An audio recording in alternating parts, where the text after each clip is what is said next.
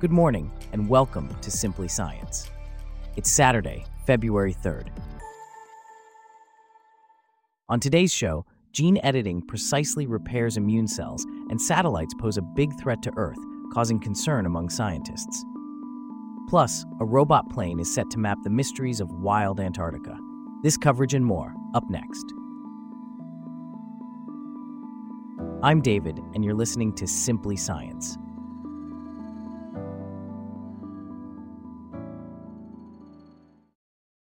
We start off with a groundbreaking development in genetic research.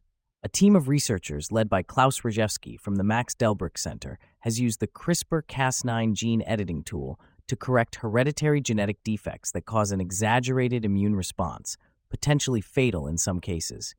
The findings, published in Science Immunology, focus on a rare immune system disease called familial hemophagocytic lymphohistiocytosis, or FHL. Michael, our correspondent for Simply Science, is here to delve into this development.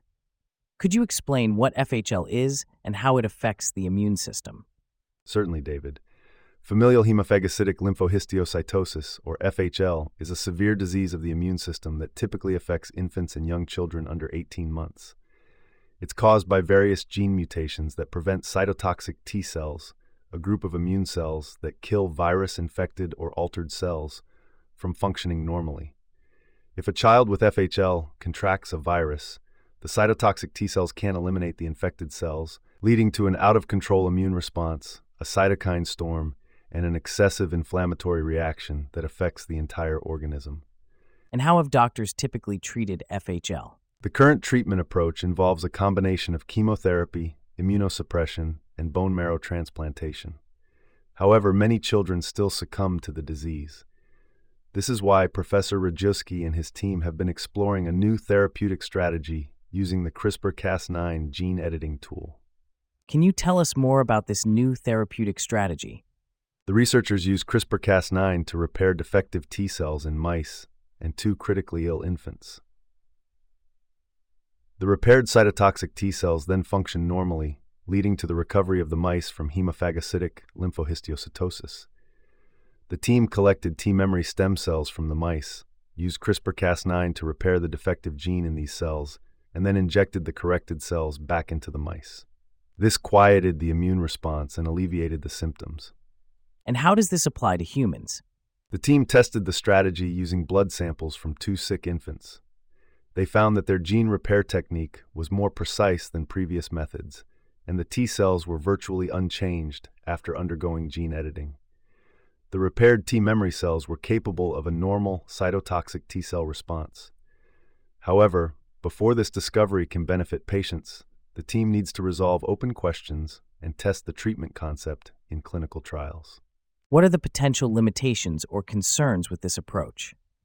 One of the main concerns is the duration of the protective effect. Since T memory stem cells remain in the body for a long time, the hope is that the therapy provides long term or even permanent protection. However, this is still uncertain. It's also conceivable that patients could be treated with their repaired T cells repeatedly. Thanks for those insights, Michael. From promising developments in medical science, we now turn to a new environmental concern.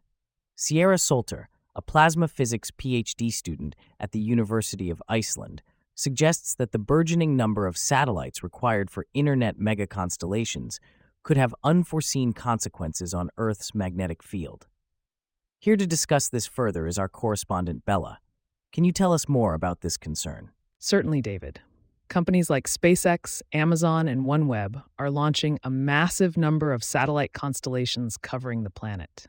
The satellite population has seen an unprecedented surge, with more launches in the past year than in the first three decades of space exploration.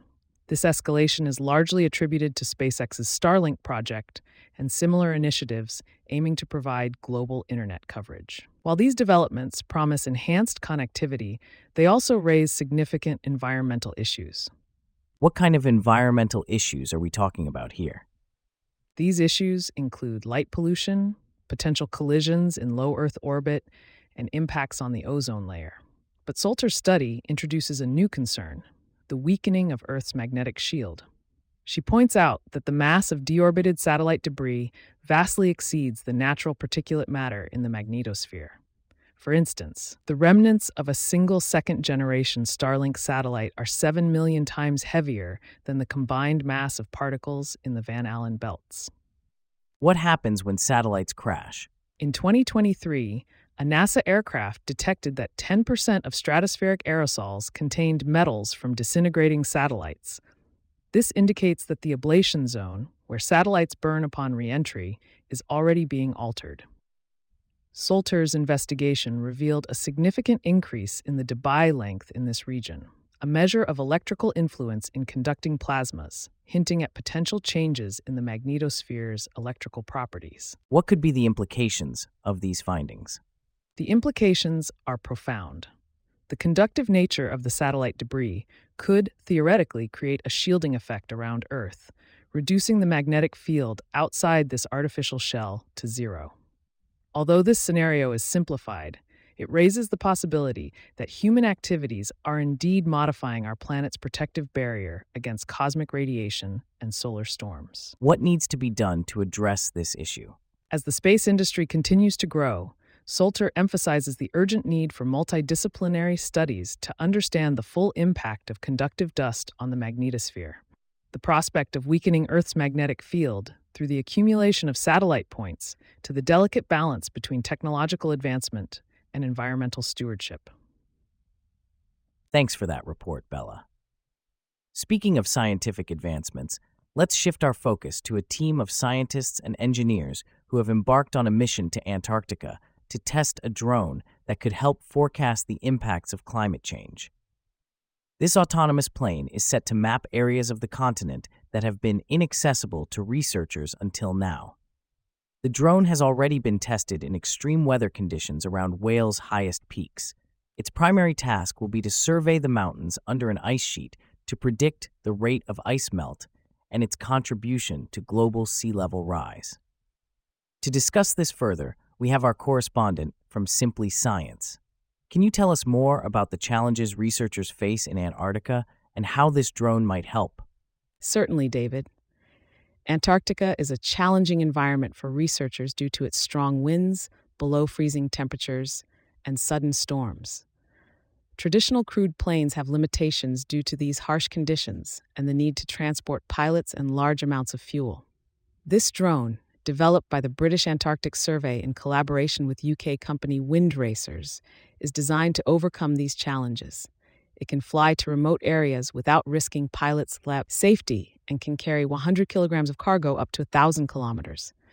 It's also more environmentally friendly, using significantly less fuel than traditional planes. That's impressive. Can you tell us more about the drone's capabilities and how it will be used in Antarctica? The drone is equipped with instruments including radar and cameras. Its route is programmed in, and an engineer monitors the flight from a computer. In its first experiment, the drone will use radar to fire radio waves at an ice sheet. Some of these waves will penetrate the ice sheet, hit the ground at the base, and bounce back. The drone will then listen for these reflections and use them to map the shape of the land. This will help scientists understand the topography under the ice, which is crucial for predicting how quickly the ice will melt. And what about the areas of Antarctica that are still unmapped? How will this drone help in that regard? Large areas of Antarctica remain unmapped because they've been inaccessible. The drone's ability to reach these remote areas and its radar technology will help fill in these blanks on the map.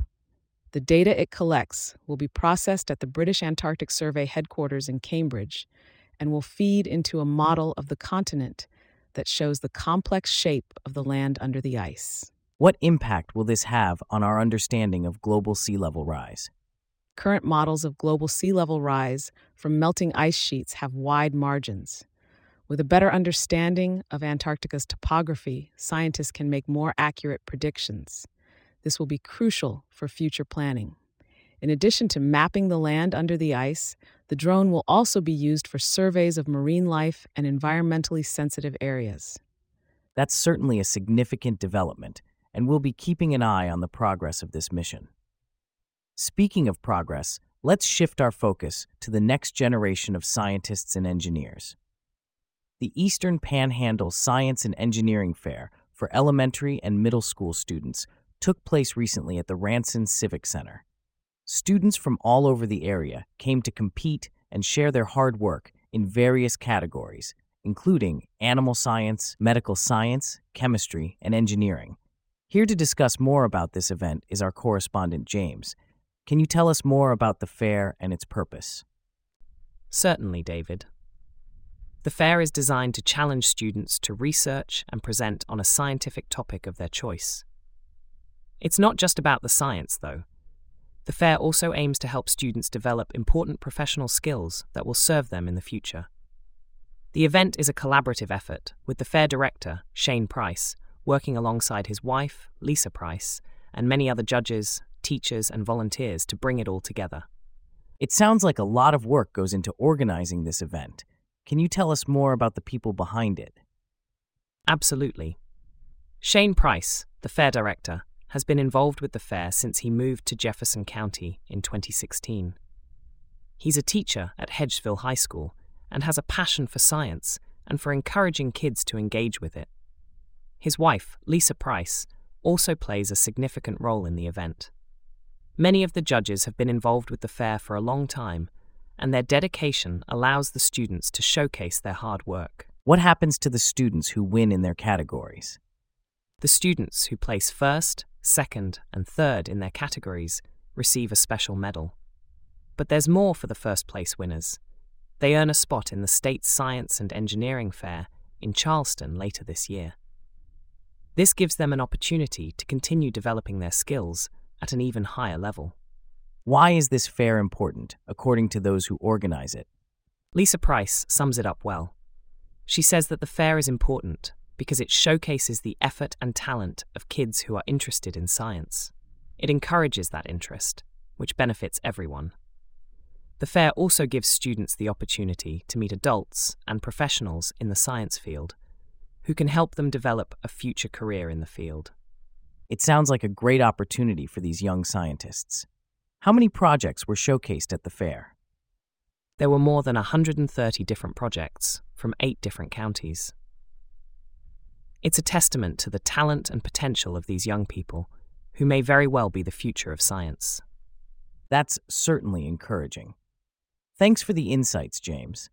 And with that, we wrap up our stories for today. Thanks for listening to Simply Science. We'll see you back here tomorrow.